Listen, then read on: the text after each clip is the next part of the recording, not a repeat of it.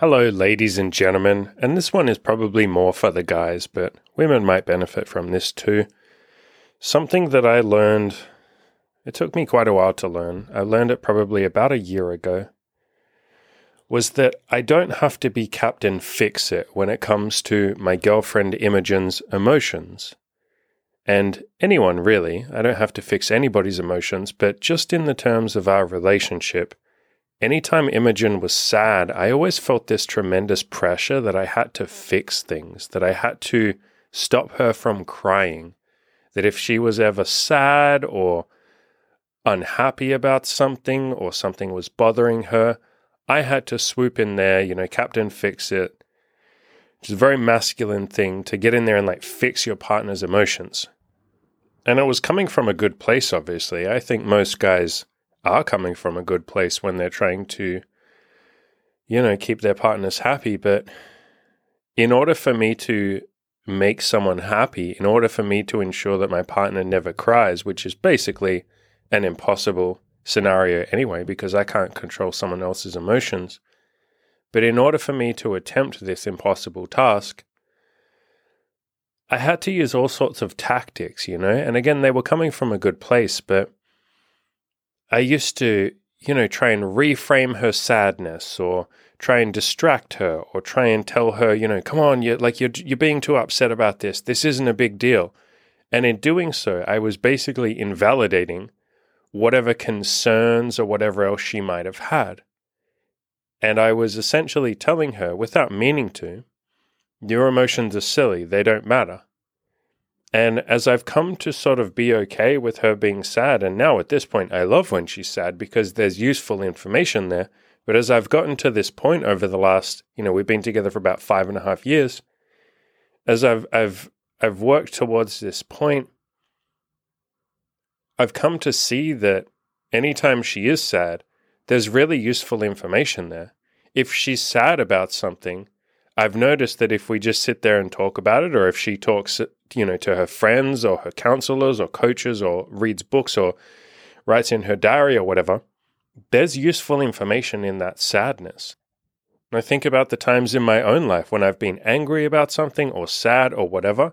I don't bottle those emotions up, and that's so unbelievably unhelpful. My philosophy is that sadness or that anger or that frustration is trying to tell you something. It's useful information. I'm frustrated for a reason. I'm frustrated because I don't want this thing to keep happening, or I want to change my mindset around it, or I want to try something different, or I want to move in a different direction. In other words, I want to solve this problem.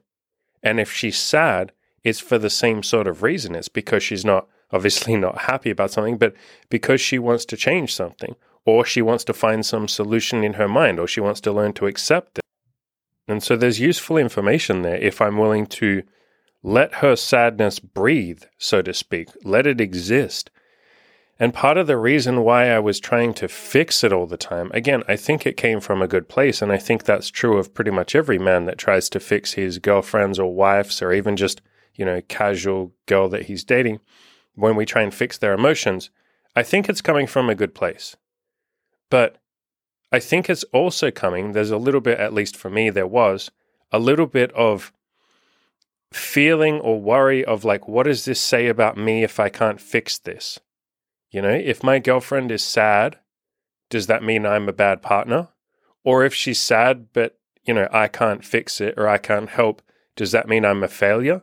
And that was definitely how I took it for the first couple of years. And there's a tremendous burden in that, a tremendous burden on myself that I was putting on there a tremendous burden that you're putting or that we're putting on our partners or you know even if it's just a casual relationship but we're putting a burden on on the other person if we expect them to or we try so desperately hard to get them to just get over the sadness and i used to have this story in my head that sadness is bad that crying is a bad thing and i i was so vehemently against anyone being sad. It was like it was my personal crusade or something to stop anyone ever being sad.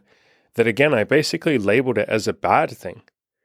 And I invalidated other people's feelings without intending to. I put my burden of, I don't want you to be sad, onto that other person. And so all I really did was teach Imogen, my partner, to bottle that shit up, to never be honest. And I mean, she was still pretty fucking honest, but, you know, to not, or to feel guilty if she was crying and to try and hide it. And there were times where she'd keep a straight face and she'd not be sad and she'd just put on this mask of, yeah, yeah, yeah, everything's okay. And then she would go home and be sad. And then she would tell me a couple of days later, because we have a very honest, we've always had a very honest relationship. And she would tell me a couple of days later, yeah, I've been really bothered by something, but I haven't known how to talk to you because I'm worried that if I talk to you, I'll start crying. And then you'll tell me that crying is bad. And like I said, about a year ago, maybe a little bit before then, but roughly a year ago, I came to the realization of like, you know, her emotions aren't a bad thing. In fact, they can be a beautiful thing because they're telling her and they're telling me something. And I let go of all of these stories of, I don't need you to cry. And the transformation over the last year has been absolutely amazing. She can now fully express her emotions with me, and I don't take it personally. I don't take it as like a personal challenge that I have to solve this sadness. Otherwise, I'm not doing my job as a man. I've let go of all of that fear, all of those stories, all of that bullshit.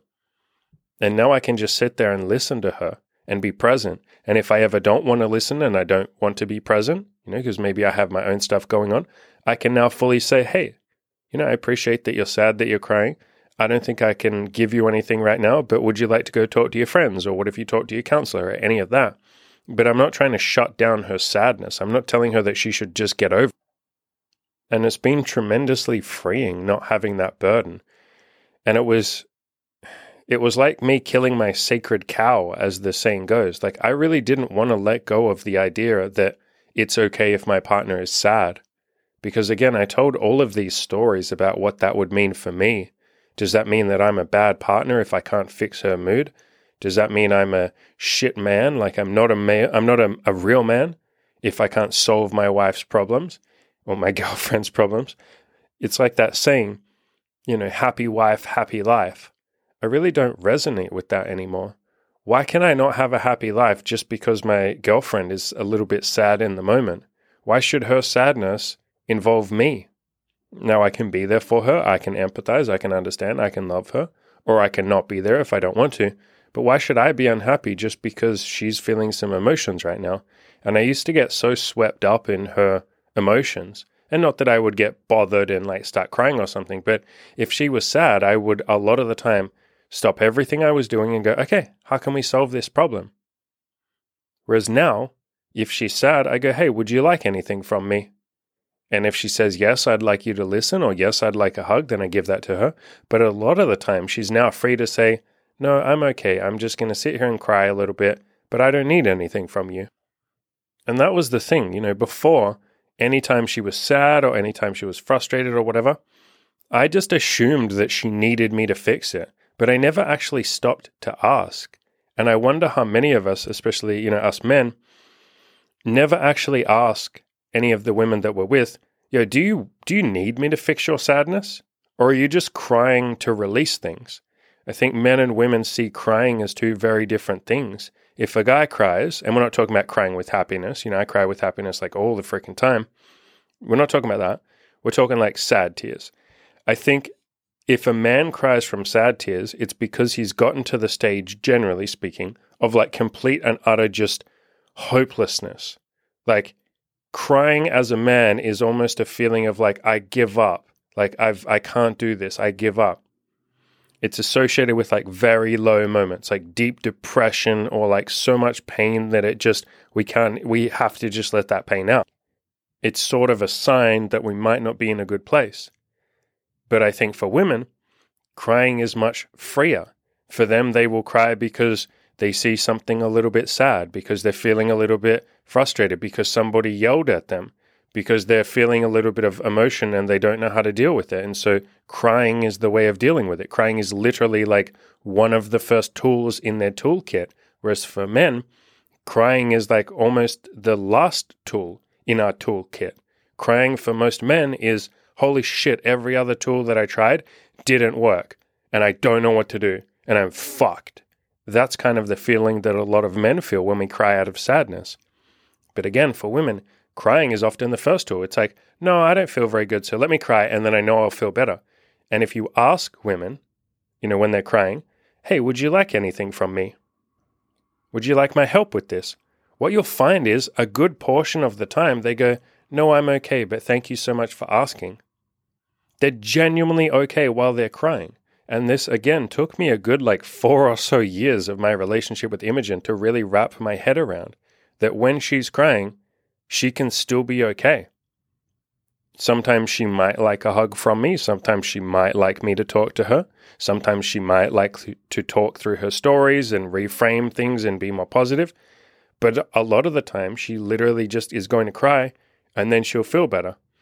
In the same way that a, a guy might go hang out with his friends or he might go for a walk or he might go for a jog or he might go to the gym and have a crazy workout or he might go and take action or he might write in his journal or diary or he might, you know, vent to his friends Women are just doing that, all of those things, but in the form of tears, in the form of a release, like a letting go.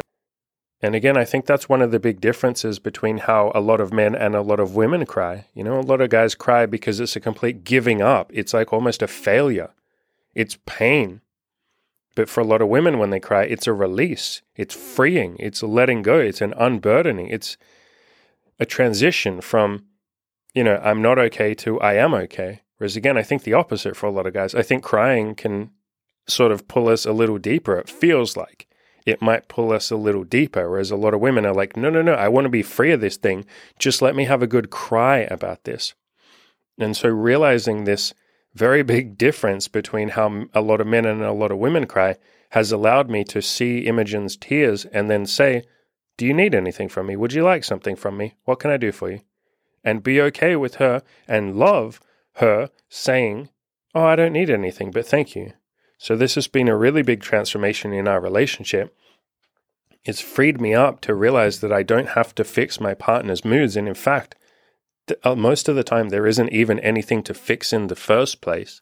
She's perfectly okay. And it was me projecting my shit and my stories onto her, my need to fix things, my need to have a partner who's always happy, my need to look like I'm a good boyfriend who's there for his girlfriend and his girlfriend isn't sad and, you know, he's doing a good job of this relationship. And those were my burdens that I was projecting onto her. And letting go of those has really freed me up. The book, I Need Your Love, Is That True? helped me so much with this. That book is by Byron Katie but also realizing a lot of the mindsets that I've learned over the last like 10 years, but especially the last couple of years with Imogen. She's been a fantastic teacher for me. Those mindsets have really, really, really helped.